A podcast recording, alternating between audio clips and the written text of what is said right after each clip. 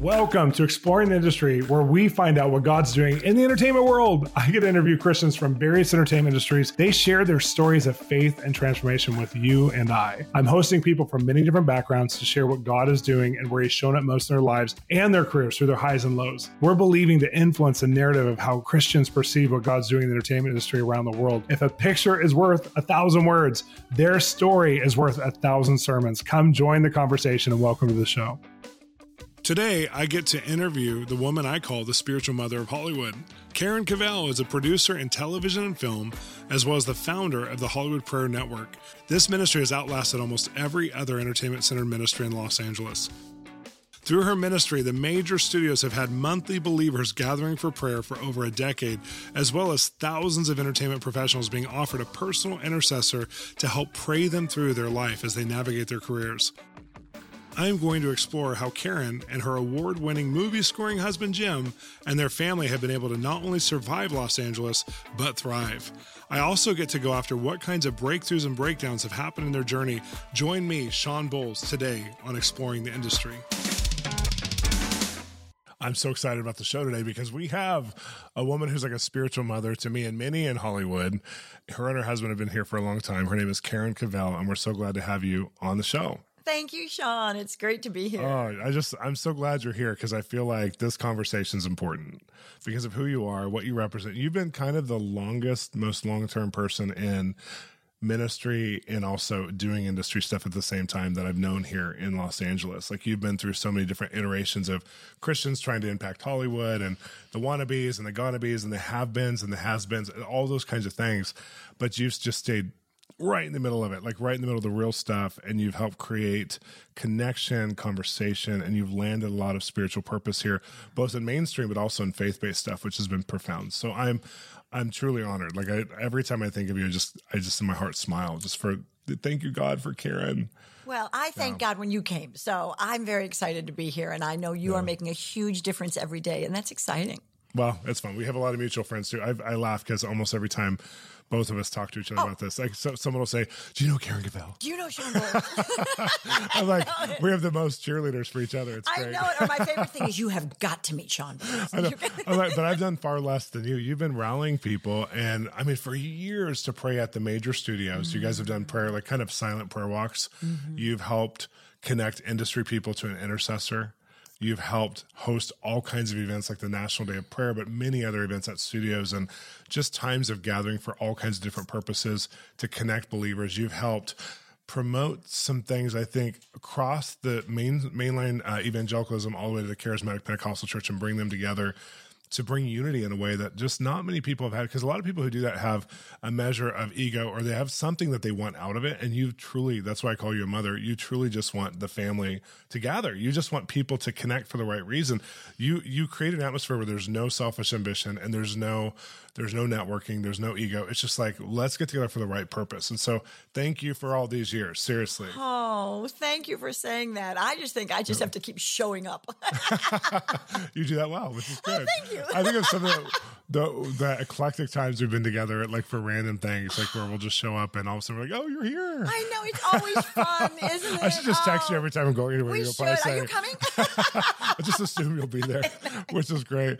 Well, let's talk about you and your history here because you you um, obviously have had your own production credits and you guys own a production house or mm-hmm. studio mm-hmm. and then your your husband's a prolific music producer for the entertainment industry and beyond but uh, you've been doing this for a long time as far as production and so how did you get started in that well I had no interest in anything but being in the entertainment industry as a producer. I grew up in Chicago. I came to USC to go to college. Oh wow. And in fact, the funny thing is I started as a as an acting major. I came in and got accepted as an acting major. That doesn't surprise me at all. Because my oldest sister was an actress and I adore her and I wanted to be like her. Oh. And then I got to college and I found out the freshmen weren't allowed to act in any of the performance pieces. They had to just work.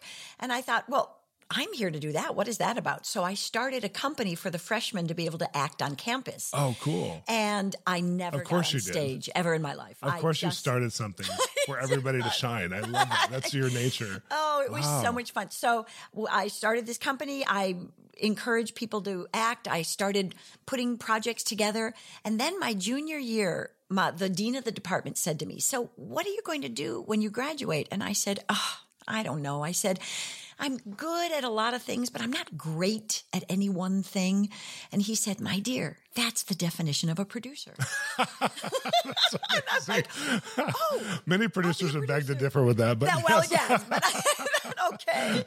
So I created a producing major at USC. I got Wow. I got the degree. I got out of school and started putting plays together. I love theater. Yeah. And then I realized Los Angeles is not the city to make money in theater. Yeah. So I switched Not to yet. not yet. Yeah. So I switched to film and television and then my freshman year of college I became a Christian. I was assigned a roommate my freshman year in the dorm. And she was this amazing person who had love and peace and joy. And she came from a horrible family, just Wow. sad story after sad story. And I came from a great family. And yet I didn't have that centered peace that she had. So I was intrigued oh, my whole freshman year to figure out what is it that she's got. And she always had conversations with me. And then when I came home after a conversation, she, she would happen to have a Bible open to something that we had been talking about. And I always thought, wow, what a coincidence. Look at that. And Sneaky Christianity. so yeah, she was so great. And three weeks before my freshman year of college ended, I was walking through campus and I said, God, I want what Debbie has. wow. And I said, I know what she told me. I want to do it, but there are three things I don't want. I said, I don't want to be a missionary. I don't want to tell anybody about you. And I don't want to go to Africa. Other than that, you have all of That's it amazing. and I know right where I was standing on the grass in campus. And I said, so take, take me and do what you want. And then I kind of waited to see if there was lightning or something Yeah. and nothing happened. So I went to class and then I came home and I walked in my dorm room. And the first thing I walked in, she looked at me and she said, something's different about you. Oh, wow. What's going on? And I thought, nothing. So then that night we were doing homework and she stopped in the middle of homework and she said, Something is different. What is going on? And I literally thought, Is it showing? What's happening? But I said to God, I wouldn't tell anybody. Yeah. So the next morning I got up and I got dressed and I was ready to go out in the dorm room for class. And she stood in front of the door and she said, Did you become a Christian? And I, I, get, I get choked up when I tell the story. I Oh said. How did you know? And she said, God changed you and you're different. That's awesome. So we hugged and she said, I've been praying all year. And, you know, it was wonderful. Wow. And then I walked out the door and I remember thinking, okay, God, only Debbie. I am not telling anybody else. And I go to class and I go to finish my three weeks of school. And she and I are all excited, but I didn't tell anybody else. And I went home back to Chicago for the summer. And about a week into my stay at home, this perfect family I thought I had, I sat down with my mom and she said, I have to tell you, your dad and I are getting a divorce. Oh, And I lost my breath. And all I knew to say was, You've got to know about Jesus. You have to know about him. You, this can't happen. And she said, Well, what do you mean? And I said, Well, you have to talk to him and he'll change you because that's what he did to me. And she said, Well, how do I talk to him? I said, I, just, just tell him what's wrong. And she said, Well, would you do it for me? I'm like, Oh, okay. So I prayed for her right there. Wow. And she became a Christian. Wow. And then she said, You have to tell your grandmother. And so two weeks later, she set up lunch with her mom and she, we sat down at a restaurant and she said, Okay, tell her what you told me. And I went, Well, I don't know. It's just that you ask him to come into your life and, and you change. Yeah. And I didn't know anything about what I was doing except what Debbie had said, my roommate. My grandma became a Christian. Wow. And- You're very unsuccessful about what you told the Lord. I really was. And I hadn't figured that out yet.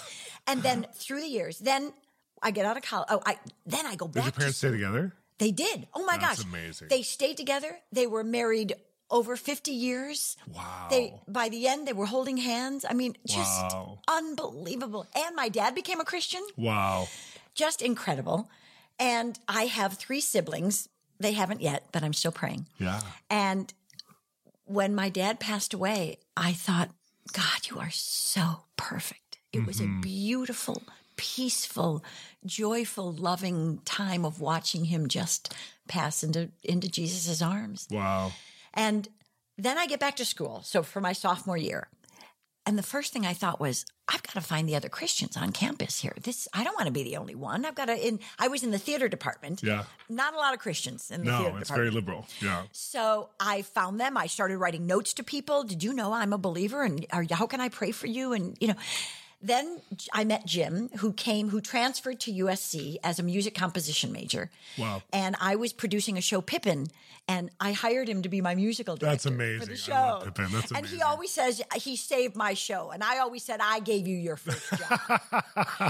so That's awesome. so, so we went through college together. We got out, we got into the industry and we saw how hard it was that it's a really, mm. it's full of competition. It's full of fearful people. A friend of ours said that Hollywood is run by the game of tag. Everybody's motivated by terror, arrogance, or greed. Oof. Wow. And that really, that really impacted me. And I, Jim and I said, we need to pray. We, we can't just pursue a career without praying. So when we first got into the industry in the early 80s, we started looking for Christians to pray with. Hmm. And we had trouble finding them. So we found six others and we started praying every month. And the prayer group lasted 33 years. Oh my gosh. That's amazing. In that time, as we were working and getting support and saw people growing, and at one point the group was 150 people. We met at a at a friend's big home, and it's it ebbed and flowed, and it was beautiful. Our dearest friends come out of that group, yeah. And during that time, suddenly we realized, you know what? We're praying for each other, but there's a gap between the church and Hollywood. Yeah. And I said, I have a foot in each world, and neither world understands the other one. And I want to figure out how to bridge, build a bridge between the two because they're both good people. They just don't like each other. Yeah. And so I thought, I can't get the people in Hollywood to like the church because we have boycotted, we pointed fingers, we have written terrible letters, we've turned off our TVs, Yeah. we've thrown them out, you know. But I've learned if you pray for somebody, you can't hate them. Yes. So absolutely. I thought if I can mobilize the church to pray for the people in Hollywood, they can't hate them anymore, and maybe it'll help build that. like what bridge. time frame was that? That was. Oh, it's been 18 years. Okay. So the uh, around uh, the end of the 90s is when I started kind of Because I'm trying to think, like, I, I would say that around that time, um, because it was not only hostile from the church to Hollywood, Yeah. but I mean, if you were in the charismatic church, everyone's prophesying LA's going to the ocean. If you're in the Mm-hmm. evangelical church, they're saying stay away because you'll get moral corruption. No one really saw this place this of Los Angeles and Hollywood as a seedbed of revival for the past hundred years. That's it. No one saw it at all. And so you started to change the course of the conversation through prayer.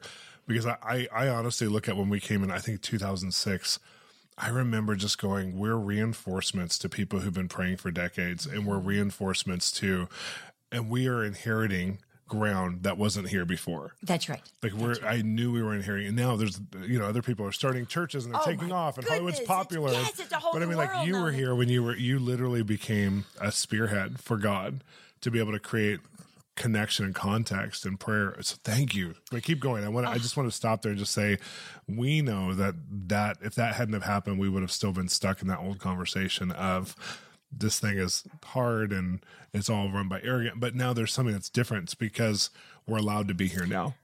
Church wide. I mean, we're allowed to be missionaries in the entertainment industry. Thank you. Oh, well, goodness. And you know who I thank? And interestingly enough, and I look back at history, 1980 was a huge change. Yeah. Um, we came in and started meeting other people who were starting to come in and they started to have this mindset of I want to come to also make a spiritual difference, not just Wow. a career difference.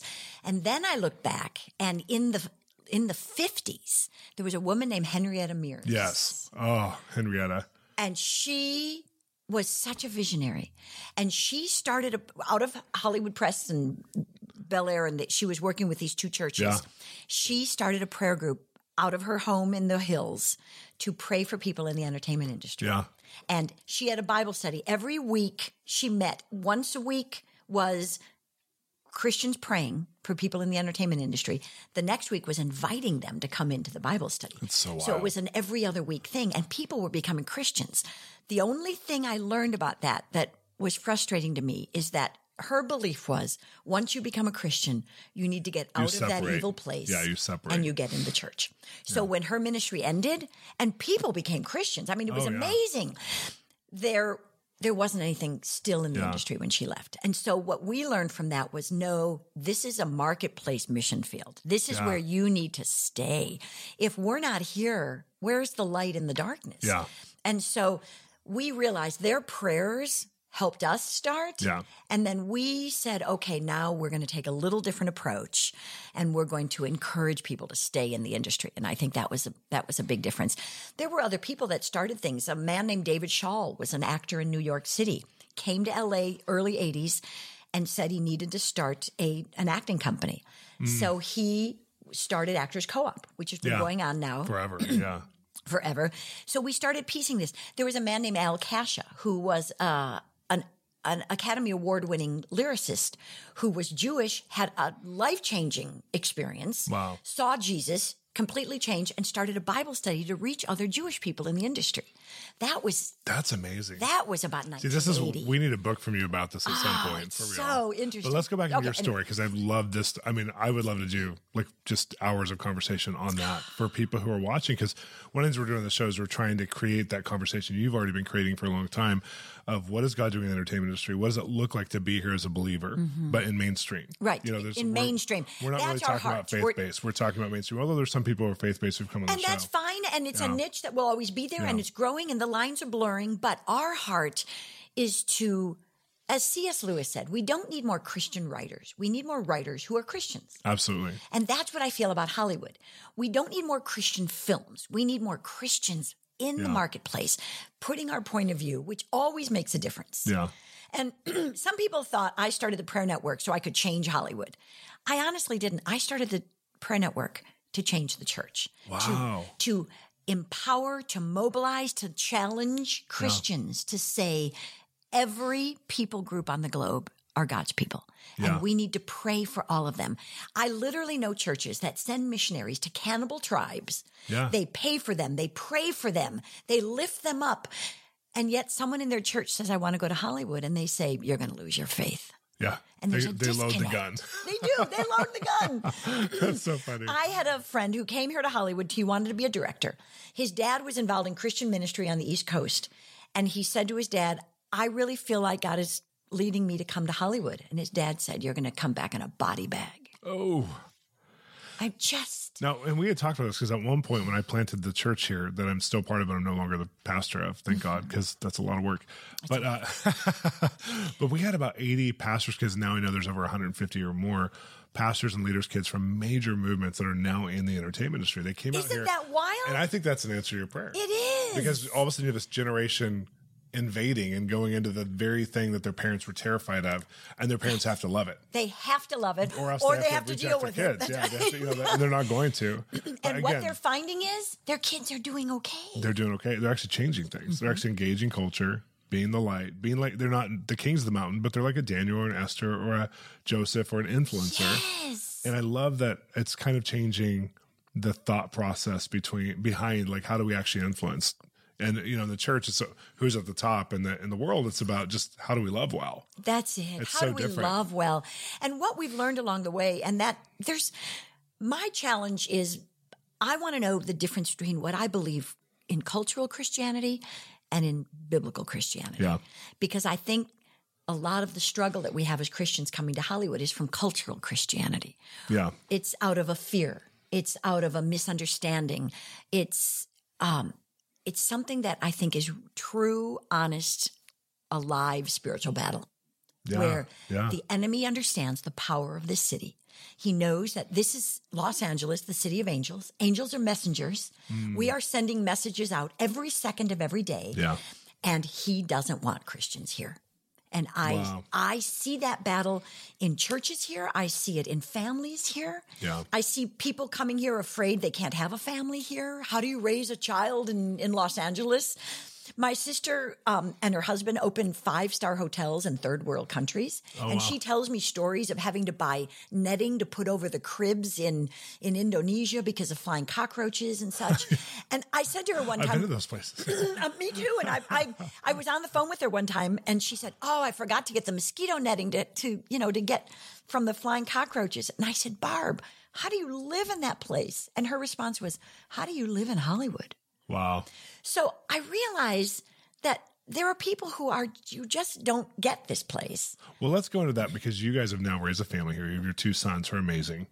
And They love Jesus. They are in the entertainment industry as professionals. Yeah, and we've talked about this because, like, I'm raising my family here with Sheree, and it's one of the best places to raise a family in the world. I if you're think called here, so. there's so much opportunity, and so much ah. fun, and so much creativity, and so much forward thinking. As far as I mean, it's very family friendly here, It which is really and people don't realize that. But you guys were raising a family here, and what was that like? Like, give us some of the highs and the lows as far as like just as a family in the entertainment industry. The greatest joy is we prayed together every single day. Wow. We prayed for our boys when they were too young, and the minute they were ready, we got on our knees together, prayed every night, oh. prayed during the day at meals. I think of anything, I can't take credit for it.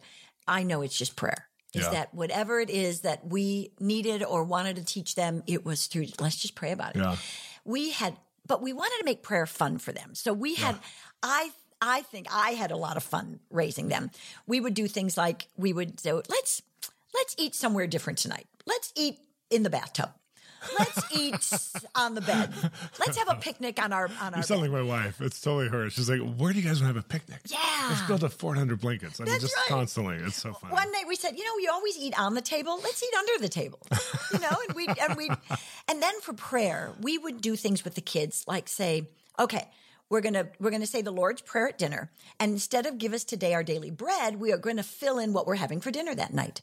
So we go through the Lord's Prayer and give us today our daily spaghetti, and and then we would end the prayer, Amen, and throw up our arms, and That's awesome. or we'd have the kids pray, or we'd do prayers where everybody, the four of us, I, my two boys, we would each say one word to fill in a whole prayer. Dear go. God, please help me too. And we would, I love that. and we would just, Having a four and a six year old, those are those are helpful. oh, it's fun. Oh my gosh, Our girls love to pray. It's so cute. Don't they? Isn't Yeah. it great? And it's And not your kids went to secular or public school. They did. They went to public school. Yeah. One of them in middle school ended up going to a private Christian school for him. That was great. The other one went through public school all the way through. Yeah. And um, they they loved it. There wasn't a struggle. There was. I think. I think they had a confidence in their faith, so that it didn't matter. It, they didn't feel that struggle. They were very open about it. A couple of years when my son was younger, they would call him the priest because he was the only one that didn't swear. and he thought that was kind of fun. Oh, priest, huh? Oh, here comes Cameron. He never swears. Father you know. Cameron. Father Cameron. Yes. We had to honor him. You know. oh my gosh. So it was it was just joyful. We had a great church community. We had good friends who were believers. We I I think we just said to them, God wants us here and this is it. Yeah. You and know. they accepted the the invitation. Oh my gosh. You. And you're right. We there's this city is full of creativity and full of fun and adventure and loving people. There are so many incredible churches in this city. Yeah, for sure. Oh my gosh. I mean, you're in touch with so many of them. It's just Oh, I love it. It's I feel like I know a handful uh, just because I've been, you know, traveling so much. But every time I meet a new pastor, I'm like, and I speak at the local churches all the time. Yeah. And I'll be at mm-hmm. Vintage in May, and I'll be at, you know, just so many different churches, and I'm like, it's it's like never ending here as far as never how good. ending. An there's like four opportunity. thousand churches in our city. Yes. it's crazy. In the last few years, Jim and I have, have been at 60. We have gone to 60 churches. Oh, wow. To just find Just to out see what's going on. what God's doing and to meet the pastor and to encourage them and to let them know if there are industry professional people there that they can come to us and we can Wow. plug them into community, you know, that type of thing. Okay, let's go here. So these are I love this because this is just we're building the positivity, the real story. But also, what are what are some areas that you guys found yourself needing breakthrough, and why you've been here? Because there's the hard side too, as far as There's the hard side. you're paying a price to be here as well. Mm-hmm. Mm-hmm. You know, so what are some of the areas as a family or you individually like? Give us some of those moments where where God showed up the most when you needed the most. I have I have career breakthrough, I have spiritual breakthrough, I have family breakthrough. There are a lot of them. One of them I remember very clearly. I I love what I do and believe God has given me gifts to be a producer. And Yeah. so I have enjoyed that. I I love creating stories. I love working with other people.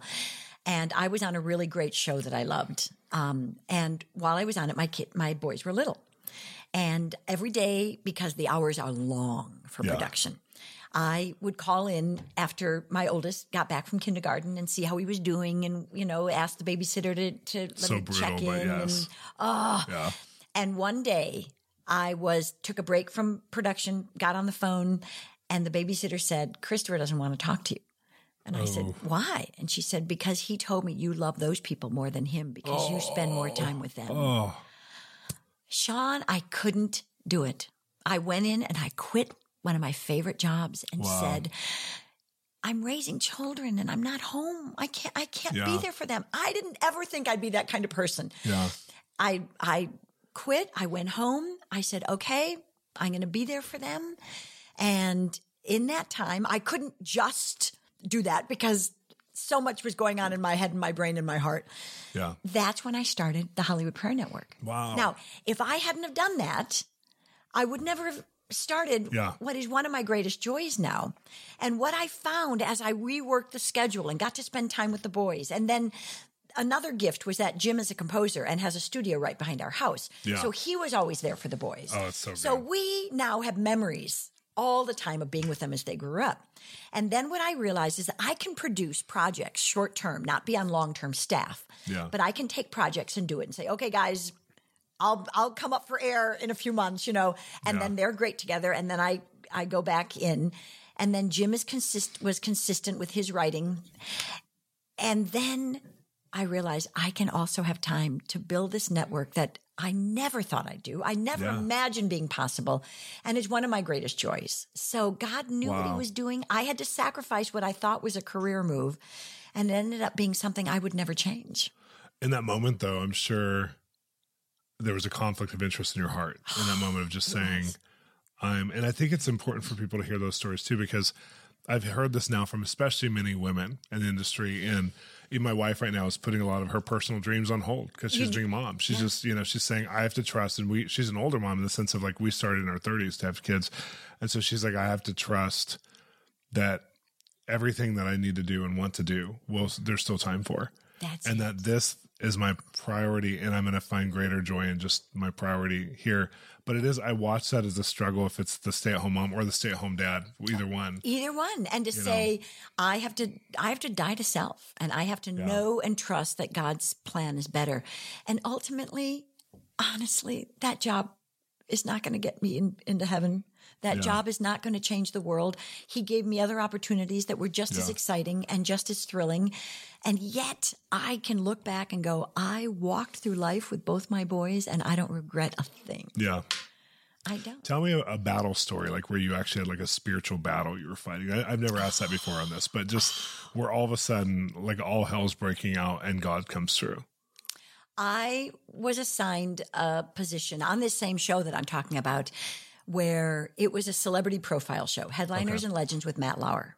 Oh, yeah. yeah. And I was on the show on the producing team and we got together. They it was an MSNBC show where there was a team out on the East Coast and they were opening the first West Coast office. Wow. And I was very excited about it. And I came on board. We had our first meeting, talked about what people were um, assigned to do a profile on and what new ideas we could have to bring in new people. And you take three months, you focus on a person, you interview people in their lives, you build a one hour story, and then it airs. Wow. And that's and that's how it works. And then you go on to the next one and you keep Yeah. doing that. So I was in this room of these new people. The new team was put together. There was this guy next to me I had never met before named Rick. And as we were going through, the executive producer said, okay, here's who's been assigned. And he would put people in groups of two and say, you do this person, you do this person. And he turned to me and he turned to Rick next to me and said, okay, you two are together. And your first profile is Hugh Hefner. Oh, oh my gosh. I literally looked at him like, Wow. you've got to be kidding me. I'm going to spend three months on Playboy magazine, Playboy bunnies, the mansion, his life. I was angry at him because of what I really believe the damage that he's Oh, done for women in the that- yeah, oh, world. absolutely. We're objectified and, and misogyny and the whole, it was really disturbing to me. And that was, that was almost a crisis moment for me. Like, what do I do? Yeah. I, I do not. What did you do? Well, I went home. I went to Jim and I said, Pal, oh, I call it, I'm calling Pal. I, I don't want to do this. This is a great job opportunity and I don't want to do it. And he looked at me and he said, if you don't do it, somebody else will. So why don't you do it and do it differently? And as a Christian, pray about what you want to do and see what God has. You got to Wow. believe that He put you in this place for a reason. Yeah. And I'm like, well, yeah, that's great. And I kind of got excited and thought, well, I don't know what I can possibly do because it's still the same man with the same story. Yeah. But okay, I'm going to really trust you with that because I prayed going into the job. I can't believe it was a mistake. Yeah. But I have this Rick guy I'm working with. So the next day I went into the office and I said, Rick, I have to be honest with you. I didn't want to do Hugh Hefner. And he looked at me. He goes, Neither did I. Wow. I said, You're kidding. What'd you do? He said, Well, I called my pastor. I said, Oh, that's awesome. You've got to be kidding me. What did he say? He said, Rick, if you don't do this job, somebody else will, and Oh you need to do it and do it differently. The exact, Exact same same, thing. I looked at him and I told him my story, and we said, Okay, we've got to do this. This is a divine appointment. And we started praying. And we prayed together and we thought, What do we do, Lord? What do you have for us? And we both came to the same understanding that we were not just to tell a story about all that Hugh Hefner has accomplished and all that his life is. We were supposed to tell why he became who he is. Wow. Look into his background, look into his childhood, his life with his family, what went on Oh in gosh, his life to make him who he was. And by the time it was time for us to interview him, that was our last interview. We had these amazing stories, but we had to get it from him. We wanted him Yeah. to confirm what other people had said. Yeah. So I hired, we could bring two people, a cameraman and a sound man, and I hired Christians. The Yeah. four of us were going to go in there as praying our way in. and so I got Did you go to the mansion itself? we did. We went to the amazing. mansion. Yeah. We drove together, the four of us. We prayed on our way up to Lord, just use us and reveal what the story is and let truth come to the surface and, and let's just find out. We come, we drive up to the mansion. It's beautiful gates. There's a boulder right there. The boulder starts talking to us. We talk back. Suddenly the gate opens. We drive up this drive and there are yellow yield signs up saying, beware bunnies at play Oh yeah. we he had a zoo license this beautiful peacocks and, and flamingos and all these animals beautiful beautiful. We drove up and the um, place where we parked is by the library. He had he averaged about one interview a day. He had so many interviews that this was just designated for interviews. We walk in, our poor crew, there's no creativity. He had the lighting set, he had where he sat, you just put the camera there, you turn it on, that's That's it. Completely in control, knew exactly what he wanted. He came in with a, an entourage. There were bunnies and there were PR people and there were um, bodyguards, you know, the whole thing. All came in. We met them. They were all lovely. He was in the same smoking jacket he was always in. Yeah. We sat down and Rick was asking the questions. And the first question he asked was, So, Hef, what was your life like growing up? Yeah. And his first answer was, We believed in God, but it wasn't a very loving home. Wow. And he goes on to tell this story about how his parents never told he or his brother that he, they loved them. Oh. He never heard that. And his mother had a phobia of germs and never hugged them or kissed them. Wow. They didn't touch each other. They were very distant. They they kept their own space so that they wouldn't give each other germs. And he said he got one thing from his parents that he loved, he slept with, he walked with, he loved his bunny blanket. It had little bunny rabbits around the outside of the blanket. And he said that was the thing they gave him that he could love. And he said he always wanted a puppy, but his parents didn't want, his mother didn't want germs. Yeah. And when he was seven years old, he got a tumor in his ear and he had to have surgery. And the doctor told his mother he could lose his hearing. And so he said he remembered his mother on the phone with her best friend. And the friend said to her mother, he might lose his hearing. Give Hef a puppy. And so she broke down, went to the pound, brought him a puppy, put it in the part of the house she never went to. And he loved this puppy. And he said he gave the puppy his greatest gift, this bunny blanket to lay on. He put it in the bed and the puppy laid on his blanket. But what they didn't know was the puppy was sick. And five days later, it died. Oh. And he said he watched his mom take the puppy away. And then in front of him, she burned his bunny blanket. Wow. And he said to us, I guess I'm just a little kid still looking for love. Oh my gosh. And he went on in the rest of the interview telling us ways he's been looking for love. He and his friends would get together every Friday night at the mansion and watch old romantic movies because he was looking for a love he couldn't find. Yeah. He told about his broken relationships. And he told something which was how we ended the episode. He said, I'm still looking for the love songs where the lyrics are true. Wow. And what he laid out in this interview was that he was a little broken boy who didn't get love. Yeah. When he was an adolescent, it turned into a need for sex. When he was older, it became a business. And then it became an empire. Yeah. And it's all based on a broken little boy.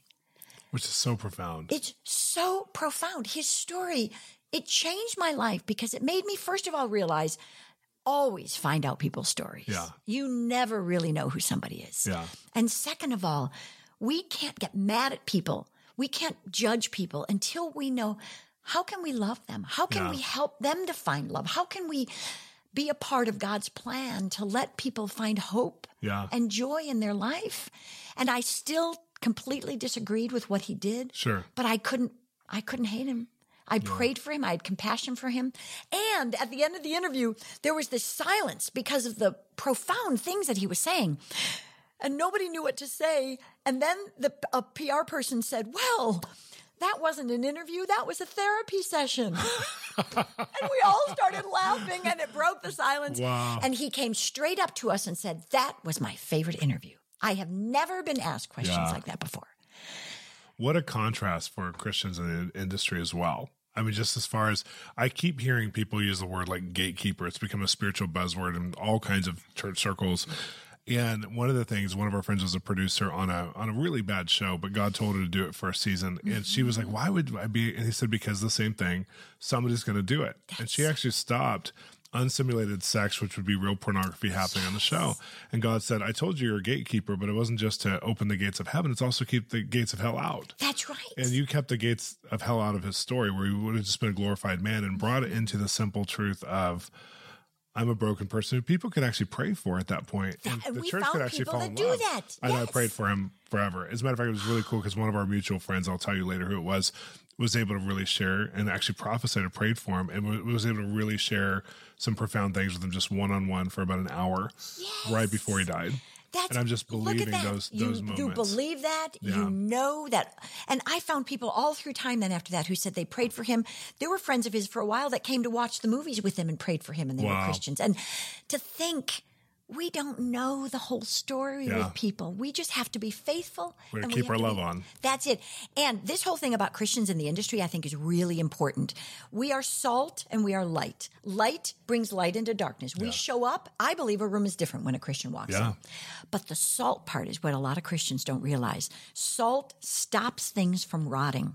And part of our job is not to just bring light, but to stop the, the rot that's going on that that keeps Yes. going if we're not there. A friend of mine was on a TV show that Christians literally said you can't be a Christian and work on that show. And his good day was when he came home and said, "I kept two rotten jokes off that show today." Wow. He was salt slowing down what was happening. Yeah. And his job was to be there and to make a difference in the people's lives who otherwise would have just gone crazy with whatever they so were doing. good. Well, my friend, I have so enjoyed our talk, and I think this is so important. Thank you for bringing just just your heart and your story because I think it's so profound and it helps people to think differently about this subject. And mm-hmm. thank you for being that constant conversation of keeping a different message on the table when it comes to the entertainment industry. Oh, thank you. Everyone needs someone to process their prophetic journey with them, and we have created a new online mentoring platform where you can grow at your own pace, where we help you to develop your own spiritual journey of hearing God's voice. I want to help be your mentor. We have videos, interactive webinars, over five new videos each week. They're going to advance you in your journey and authority. We have so many special opportunities in this platform that you don't want to miss it including all of our other e-courses coming for free when you subscribe. Come grow with me. Let me train you in your ability to hear from God and interpret what you hear and really bring application so that your real life is affected by your spiritual faith. Go to bolzministries.com and sign up under e-courses. So I have a game for you, Okay. and it's called Something Real and Something Fake. And I'm going to give you one fact and one non fact about things that are kind of involved with your life. And you're going to tell me what's real and what's not. And there are going to be some general things and then some hopefully more specific. but the first thing famous facts about Hollywood, the city. Let's see how well you know Hollywood. You've prayed there for how many years now? Oh my gosh, almost 40 years. Yes. So I think you're going to know this. So let's go for it. Okay. In 1923, Harry Chandler, an investor and then owner of the Los Angeles Times, built the famous Hollywood sign to advertise the area Hollywood land. The total expense for this advertisement was 21,000, which would have been in the millions now. He was going to make the first ever theme park in the heart of the city, starting by building a roller coaster, but he could not get a permit. That's number one. Number two, over the time, the alphabets of the sign began to deteriorate and fall down. To restore them, a public campaign in form of auction was started in 1978, where celebrities like Hugh Hefner and Gene Autry managed to raise $250,000. Which one was it? Eh, the second one. And you know that too. I knew because you did I know- Hefner yes, interview. Yes, you know. he saved the Hollywood sign. Yeah, he was the main one. Uh huh. He was the main one. See, I, I that was too easy for you. I didn't know you did the interview. I mean, you would have known anyways, probably. That's great. Okay, well, you guys pray on studios. How many how many times do you think you pray on each of the major studios as a team? Um. Well, we do we do twice a month on For how many years? oh uh, 20 years. That's amazing. Twenty And so it's not every And studio not every twice studio. No, it's it's Okay. twice a month on a studio. That's amazing. Mostly Warner Brothers, but a lot of them. All and Warner Brothers has that that nine to five. Nine to five. Nine to five. Over a hundred employees come to nine to That's five. I've been there. Yeah, and- Merlin with them. DeBalmas is She's amazing. I'm going to get her on the show. You should. I'll help just if what you she, well, She's all the marketing that she does, and she always brings me swag bags from DC comic movies. Oh, I like, know it. yes. So I wear T-shirts and so, uh, no, she's amazing. Yeah. Okay, so you pray for studios. Which of these is true about Walt Disney, where you've prayed on Disney Studios? Was Walt the man who created Mickey Mouse?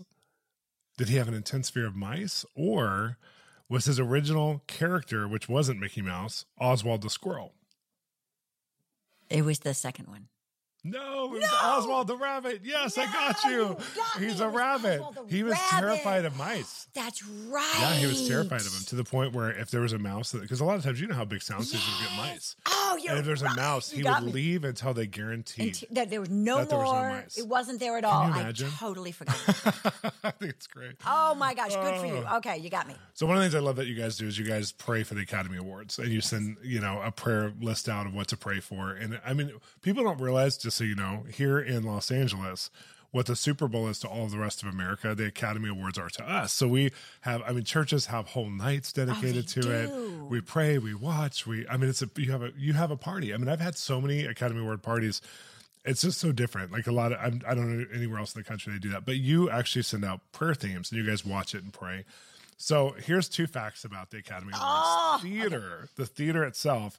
In November 2001, Kodak Theater, with a seating capacity of over 3,000, was open in the heart of Hollywood. Kodak was hoping to create a selfie central with a step and repeat banners of major movies and wax figures to take your own selfies with, but they couldn't get it off the ground. So that's number one.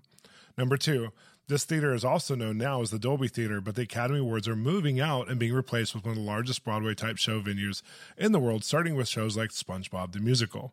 Which one is true? I think the first one is the second It's one. the second No, one. The I Academy Awards is that. moving. They just announced it last month. I They're moving. No, where are they going to? SpongeBob And is SpongeBob is coming in. You know why? Because there's more money for the theater. Well. Pantages is licensing it, so it'll be. It's they want to ah. create the Broadway of the West Coast finally, and they're going to have it. But it's a three thousand member auditorium, so they're bringing in like uh, Hamil- uh, Hamilton. Yeah. is coming in January for a couple months because it's done so well here. It- oh, it's amazing. yeah, and, uh, yes. so many different shows are coming in. So they're So where's the Academy Awards? they haven't to? announced it, Ah. but it's moving for the first time. So I know. Oh, you are so good to me. Thank you. You're keeping me up. now, next time I'll say, well, yeah, the Academy Awards is you know moving. exactly. You're That's like, it. yeah, the Academy Awards won't be there anymore. I'm shocked. I was I found that out I today. I didn't know. I didn't know that Okay, you went to film school at USC, but two of the most successful filmmakers did not go to film school.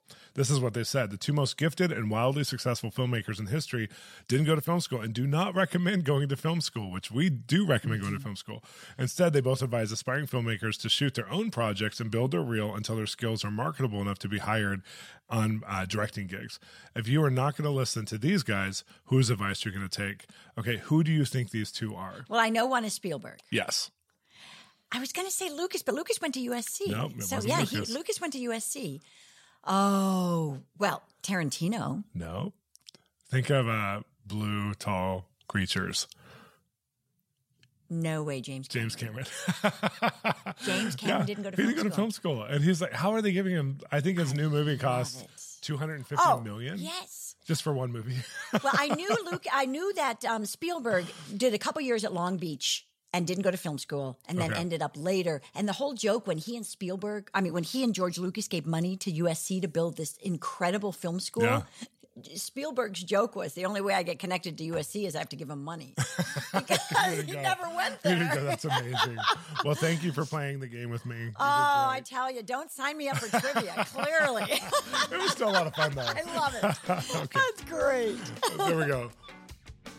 Hey, Exploring the Industry listeners, we have an incredible book that I just released just for you. My new book, Provision Prophecies, Prayers, and Declarations, is out now. I wrote this book so that you would have a very specific tool to help you use words to define your own history and future with God.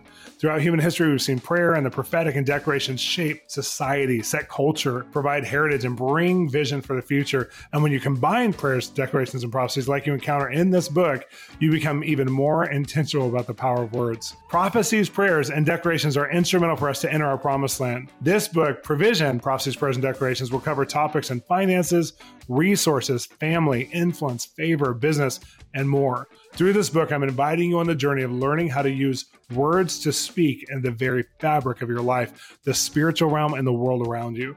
I pray that you'll find yourself using and reusing this book as you hear God speak to your heart. You can get our book anywhere books are sold, but if you get it at bolzministries.com and you pre order it or post order it, you're going to get a very exclusive teaching series. So I want to encourage you to get it there.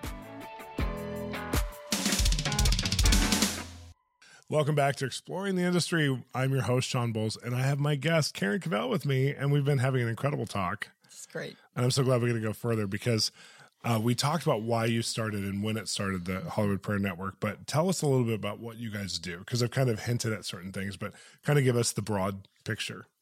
Well, as a Hollywood Prayer Network, I have three goals. I want to first connect and build a bridge between the church and Hollywood. Yes. I want to get Christians praying, not judging, not Yes. boycotting, not going against it, but realizing these are God's children as well, and we need to pray. Yeah.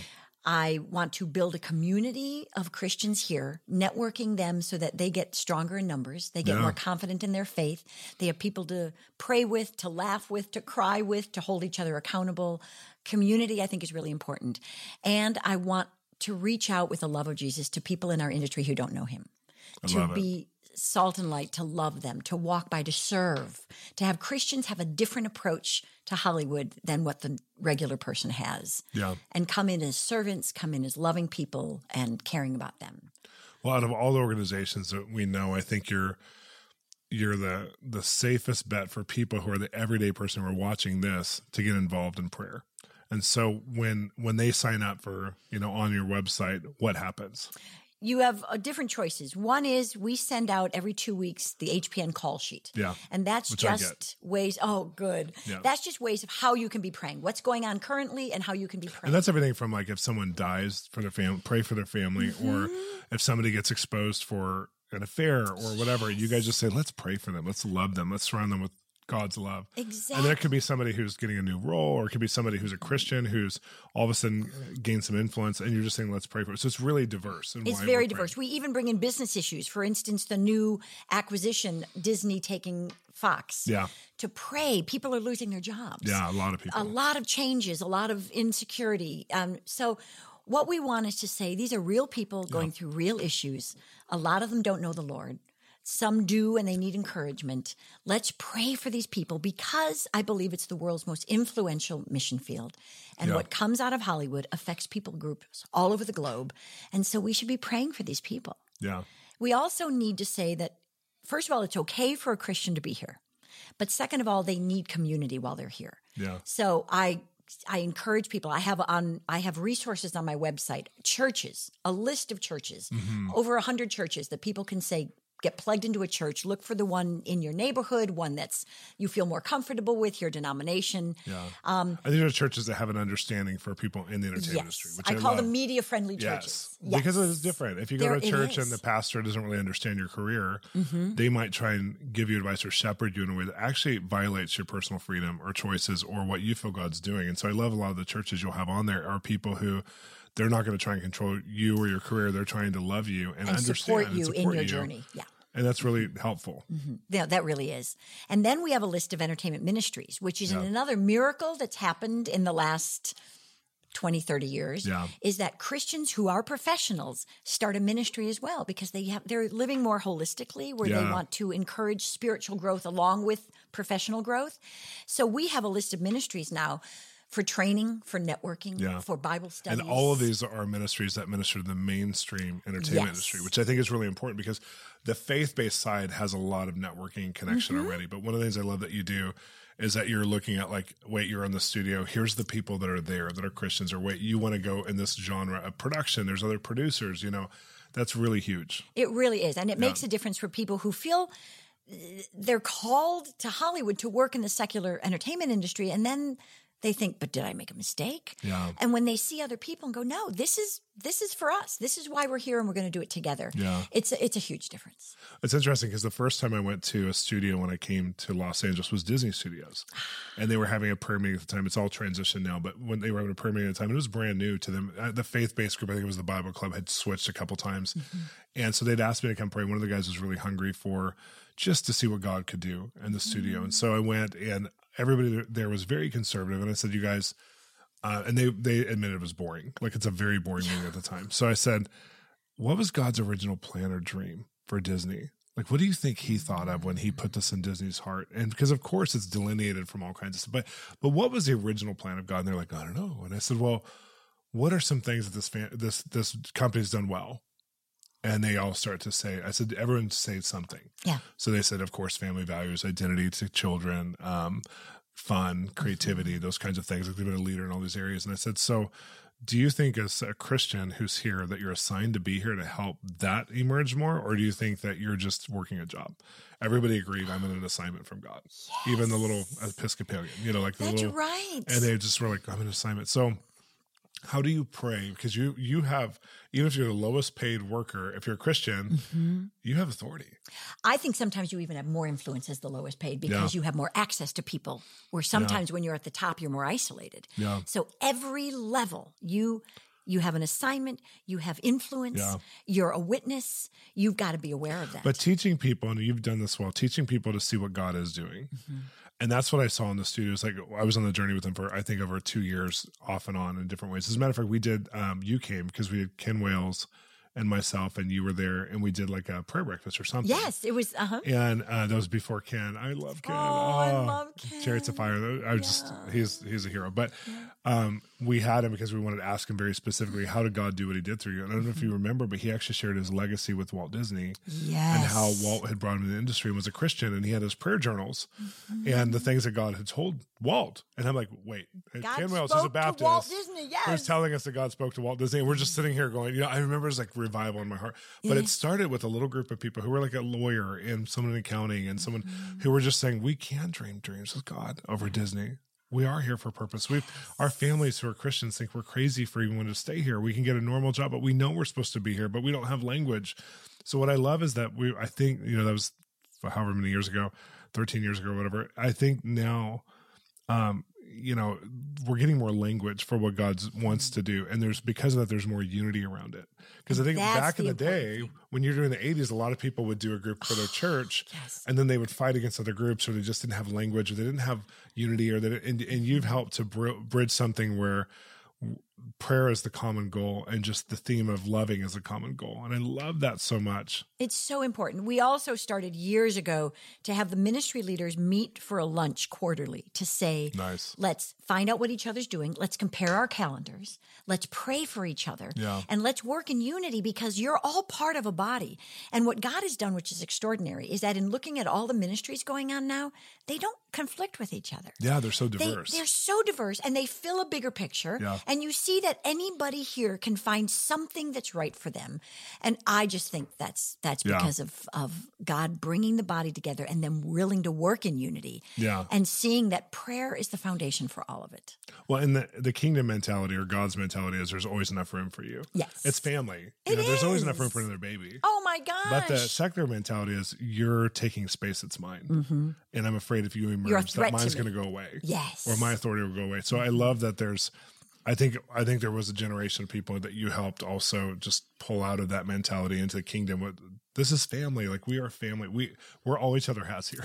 That's you know, it. we, we have to, I think there's other cities, like if you go to the Midwest or if you go to the Bible Belt areas, they compete a lot because They there's so many, and there's so many of them. There's like in Nashville, there's a church on every single. There's Oh, four is. churches in Nashville, and it's small. Oh, that's insane. We have 4,000 churches Churches here. So when I meet city, pastors, yes. I've met pastors who don't like, you know, kind of the Bethany kind of thing that I Mm-hmm. represent, but they're just so happy I exist. They're like, I'm so happy you're here. so great.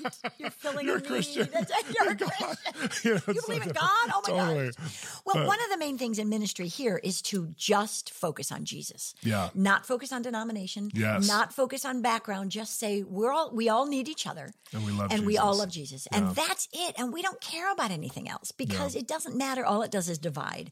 And we cannot be effective without unity. Yeah. Well, and that's another thing is I think um, you've helped us to hold a line of not focusing on cults or what God's not doing or all these other crazy things. Because there was people in the 80s. I mean, you would hear conspiracy from the Christian groups. Oh, all the time. Illuminati or the Scientology or whatever. They would just wanted to get stuck on the enemies of the camp type thing versus like that. You can't build off of that. You can't. You can only build on what God's doing. You ca- absolutely. And the, how I learned that was years ago. Somebody told me that when they train people in the U.S. Treasury to find out how to catch counterfeit bills, they do not train these people to focus on all the ways people make counterfeits. Wow. They train these heard this, people yeah. on the absolute truth of what a real bill is. And they know that so well. They know a dollar bill. They know how it's made. They know how it feels. They know what Yeah. it looks like. And so anything other than that, they know isn't Yeah. is counterfeit. Yeah. So I think we've got to do that as Christians. We've got to focus on what is true, what is beautiful, what is right, what is God's word. What do we know that well enough? Yeah. So that anything else you don't worry about, you know it's not it. But we Totally. can focus on the real truth.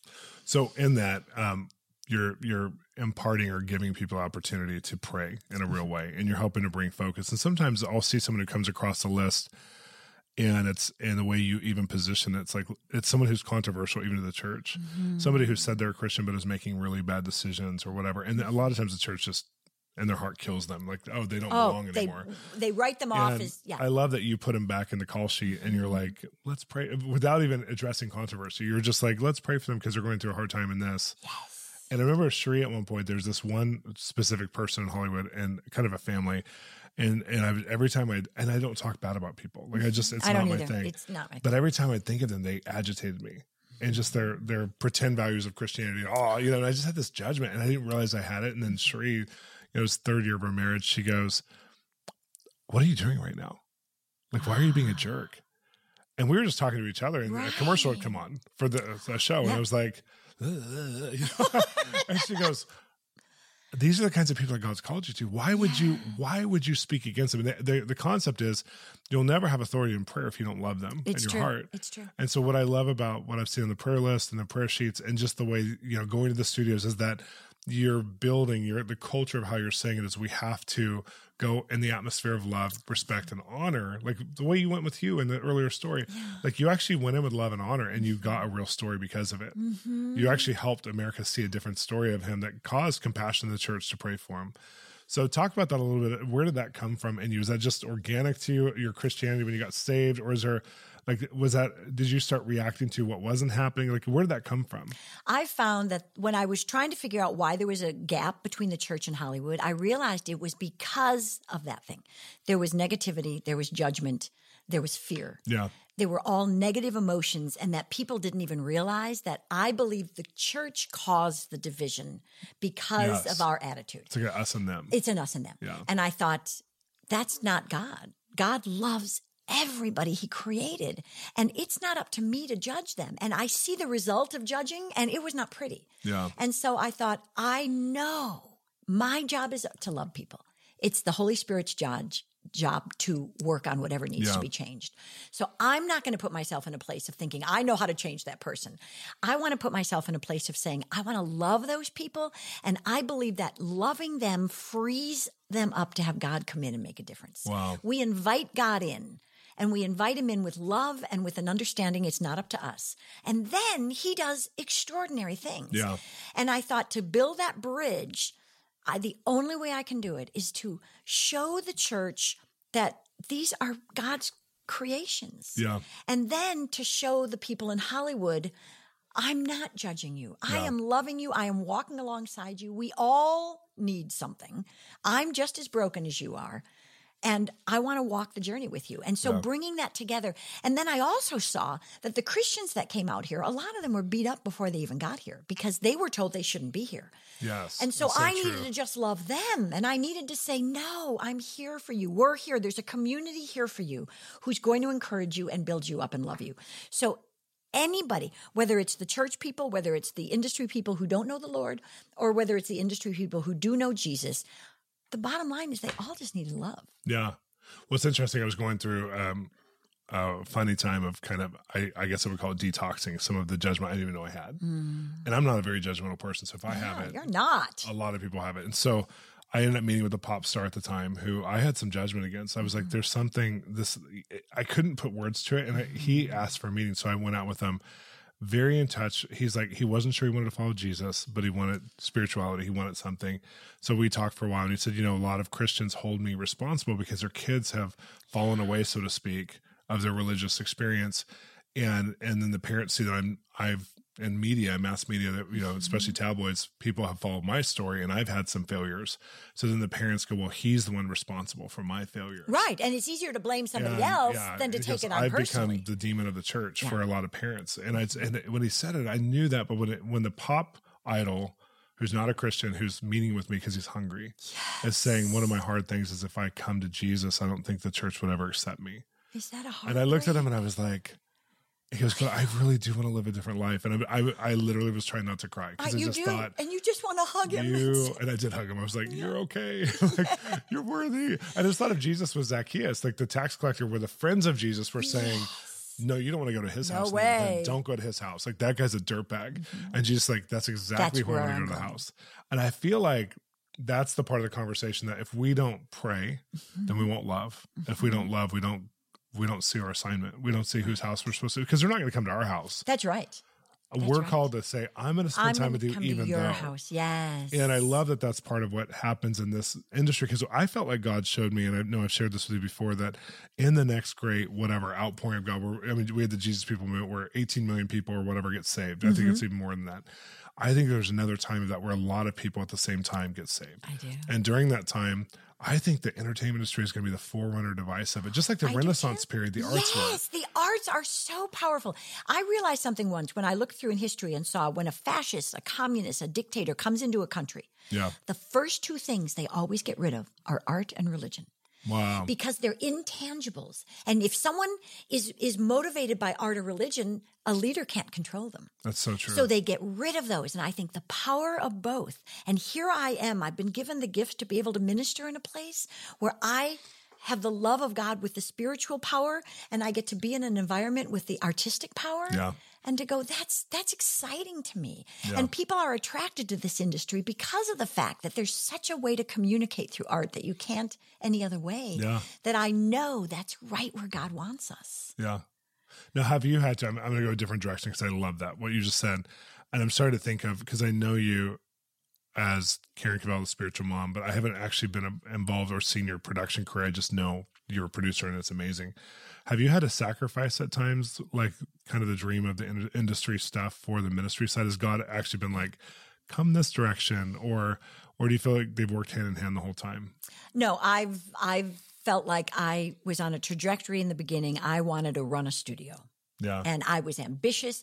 And I got married later too in my 30. Uh, Well, I got married at 25. I had my kids a lot later. Yeah. But I was very excited and ambitious and driven.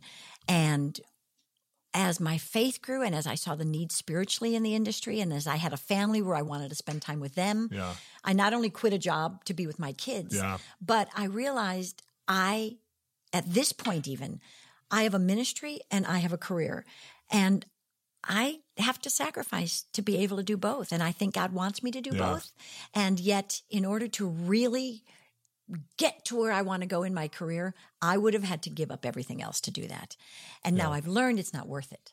Yeah. But along the way, I've had moments of thinking, oh, I'm not getting what I want, unmet expectations. Yeah. But I think everybody goes through unmet expectations where you get to For the sure. point in your life and you say, you know, I'm not where I really wanted to be. Yeah. And then I look and I say, but am I where God wants me to be? And I think that's that daily dying to self to yeah. realize I'm honestly getting more joy out of doing ministry and doing my career yeah. than I would have just doing my career. And yet I feel like I had to sacrifice things along the way. Yeah. To not do that. So no, and I asked that specific because I think like, you know, you're you're a mature seasoned person in it. And when I first met Pat and Shirley Boone, who were here on the show, or Pat was, Shirley's passed away now, and we love her. Oh, I know. Um, but she called me and said, You have to come to my house. And then Pat was like, I'm staying. I have meetings. You have to come. And they prayed for me. And Pat said, I feel like you're going to carry something in the industry like I do. But I feel like if you want a God result, you're going to have to have his process. And I had come in thinking I was going to do more entertainment stuff, and God said start a church because I'm homeless in Hollywood.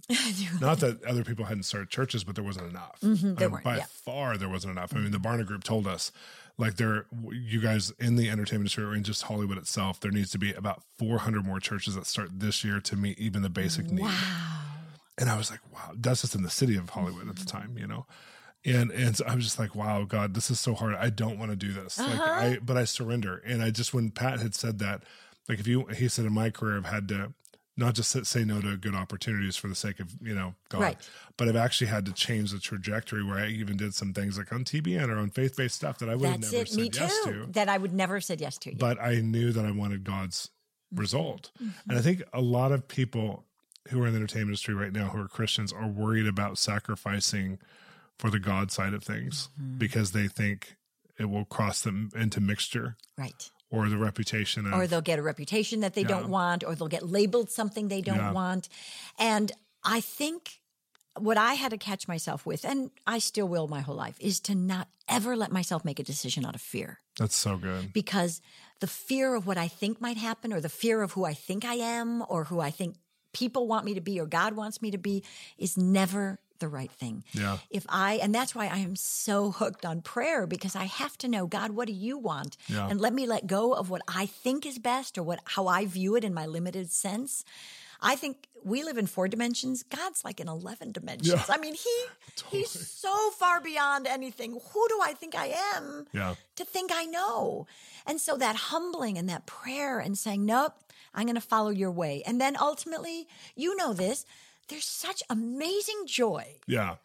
That I wouldn't like give it. that up There's for nothing like anything, it. anything in the whole world. I mean, because you have spiritual fruit. That's it. That you couldn't have led yourself to. Oh my goodness, that's the best part. And I don't have a, I don't have an Academy Award. You know, well, I have to live with that, I guess. I, I, like your reward in heaven, though. Your don't you think that's a better investment? I think you, you, didn't get to say, "I thank you, Jesus," from a stage here, but you're going to be saying it from there with, "Oh, oh it's, it's the crown." But so, so talk about a little bit about your career because you did make some even. Um, I would call them faith-based movies, documentaries that were for the church to understand their relationship to Hollywood, which was great. You kind of imparted the idea of missionaries to Hollywood.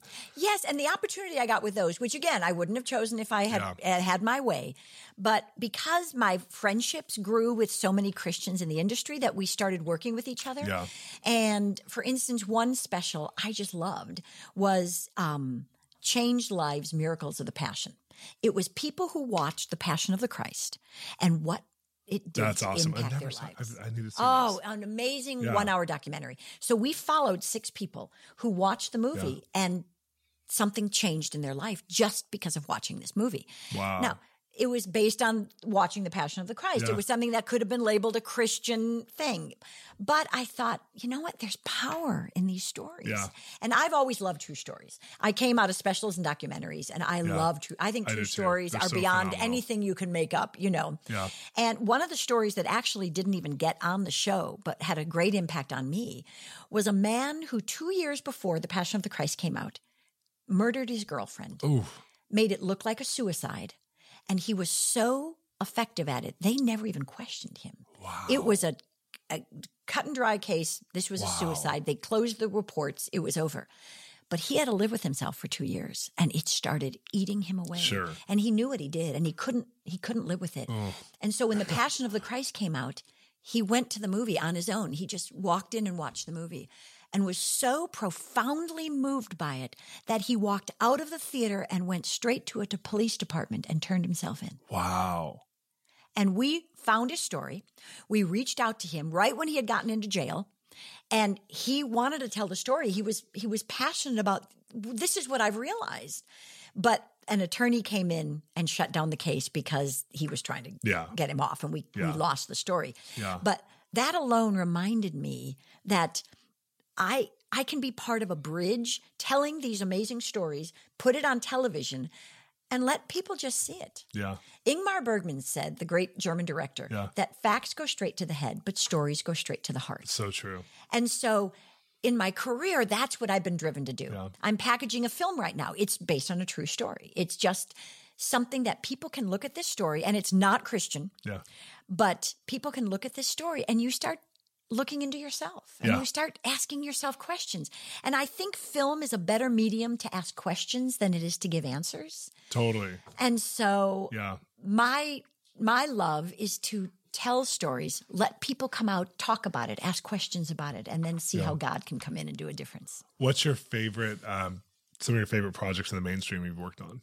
Oh, well, I love the headliners and legends with Matt that's, Lauer. That's really exciting. I remember that show. Oh, yeah. That was amazing. I loved one. Um, it was based on um, Boys Town in Omaha, oh, okay. Nebraska. Yeah.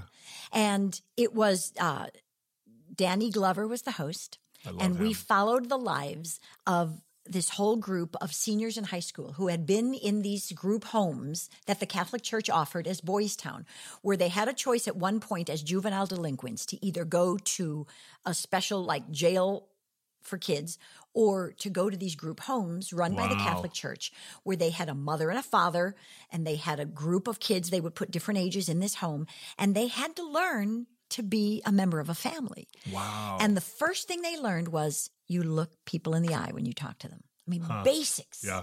And we followed these kids and found that this setup that the church had done for these kids had saved their lives. Wow. They went on, they became successful, they went to college, they had jobs, they had careers, they they some of them got married and we just followed their lives. And that was a thrill to me to That's see exciting. the importance of family. Yeah. How the church can come and make a difference. It's not it's not the government that stepped in, but the government allowed the church Yeah. to come in and to nurture these people and change their lives. Oh, that's exciting. Yeah, so we need to see that again. That needs to come back out in a new way. Um, yeah, it's I don't know where it is, Yeah. but I know it's somewhere now. I just know that you know statistical research on that subject Uh-huh. would prove the show proved it before we had the the statistics for it. Now, I mean, people who do foster care and orphan care, they see they it. do that now. Like that's a very popular model in missions. It's a popular model in the United homes, Nations. yes. Mm-hmm. As homes, like where there's someone who's the parental figure for real. Yeah, we- which is really powerful. we, have a thrive more in family Yeah. than we do on our own.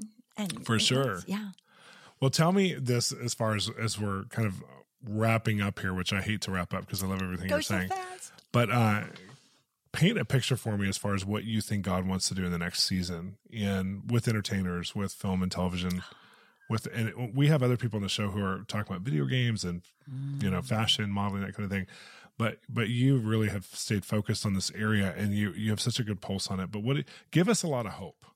Oh, that's easy. That's easy. I, I I can do that. I believe God's working in three different ways. One is we've got to have a foundation of prayer. Yeah, Prayer is not preparation for the greater work. Prayer is the greater work. that's so good. It's such a such a great quote. I also think that we need unity and community and need to work toward that because we are stronger in numbers. We build our faith when we're around people who are also building their mm-hmm. faith and we can have an impact. I think we need to be I believe as Christians we need to be ahead of the curve. We need to understand VR. We need to understand social media. We need to understand these things, not be afraid of them Yeah, but jump in on the forefront of those. There's Yeah. a group of people that um, I'm a part of, of VR professionals in the entertainment Wow. industry who are believers That's who awesome. get together and they pray for each other and they talk about where they're going with that, where they can bring each other along in the process Wow. and how they can use that. I have a friend, oh, it'd be great for your podcast, D, uh, JD, is he has a VR church. Oh, that's awesome. And he baptizes people in VR. Oh he has service every Sunday. And you know what he says? His two main audiences of people who are members now of his VR oh. church oh. are homebound people yeah. and atheists. Wow. Because it's safe for them. Nobody knows they're going to church. Yeah. And, and they so probably have an avatar they use to go to. Church. They're all so, yeah, there's all avatars. Yeah. Yes, they all create their avatars, so he knows which avatar is there each week. That's amazing. And so, as Christians, we need to we need to keep knowing God is the same yesterday, today, and forever. But everything else changes. Yeah. And we have to not be afraid of change. We have to be in yeah. front of the change. We have to be embracing the change. Doesn't it feel like we were last in line at first? Oh now, my gosh. But now, now, we're starting to we are jump in. Oh, absolutely. Because these are disruptive in a way. Like VR is something that a Christian can get involved with very easily and inexpensively compared to making a whole film. That's it. Yeah. And so I think like, and YouTube was like that. All of a sudden you have YouTube, which led to like Netflix, Hulu, these kinds of things. So Christians could jump in and actually do some mainstream projects. Absolutely. For ve- I mean, we you do on your iPhone. That's it's it. so different. Now. It's so easy to do that. Yeah. And we have to we have to not be afraid as a church. I love we that. have to step out and we have to know that reaching out to others is more important than staying safe in our bubble. Yeah. And so I love to mobilize people to take chances, to take risks, to not be afraid. Yes. And God is doing unbelievable things. One quick example. When I came here in the early 80s, we could barely find other Christians. Yeah. They were there, but they were either afraid to say anything or they didn't connect their faith with their work or yeah. a lot of things like that. We now know of over 10,000 Christians in Hollywood, and yes. those are only the ones we know. I keep meeting more every day. Yeah. And when they meet other people, they get excited. And she knows them all by name, knowing Karen. I so just I feel so honored and privileged, and and you too to be here at this time. Yeah. Where we it's get to see incredible changes. We get to see people breaking through. We get to talk. We're at a time where some of the church says, oh, this, you know, this accepting everything intolerance. I go, no, that's a gift because now we get a chance to speak up too. Yeah because we also live an alternative yeah. lifestyle. So we yeah. get to talk about our faith and and the so Holy Spirit. And so there's so much more to come and we have to just step forth in confidence and embrace what God has for us and do it and see him working. Yes. Well, I want to say this because Karen has just imparted a lot of hope and life for this whole subject. I'm so glad you've been on the show today because there's something about many people who need the courage to say yes to their assignment in God. And some of you have been afraid to say yes because it feels isolating mm-hmm. or immoral or wrong. And you're hearing the other report. Some of you have already heard this report and you know it and you're just saying, yes.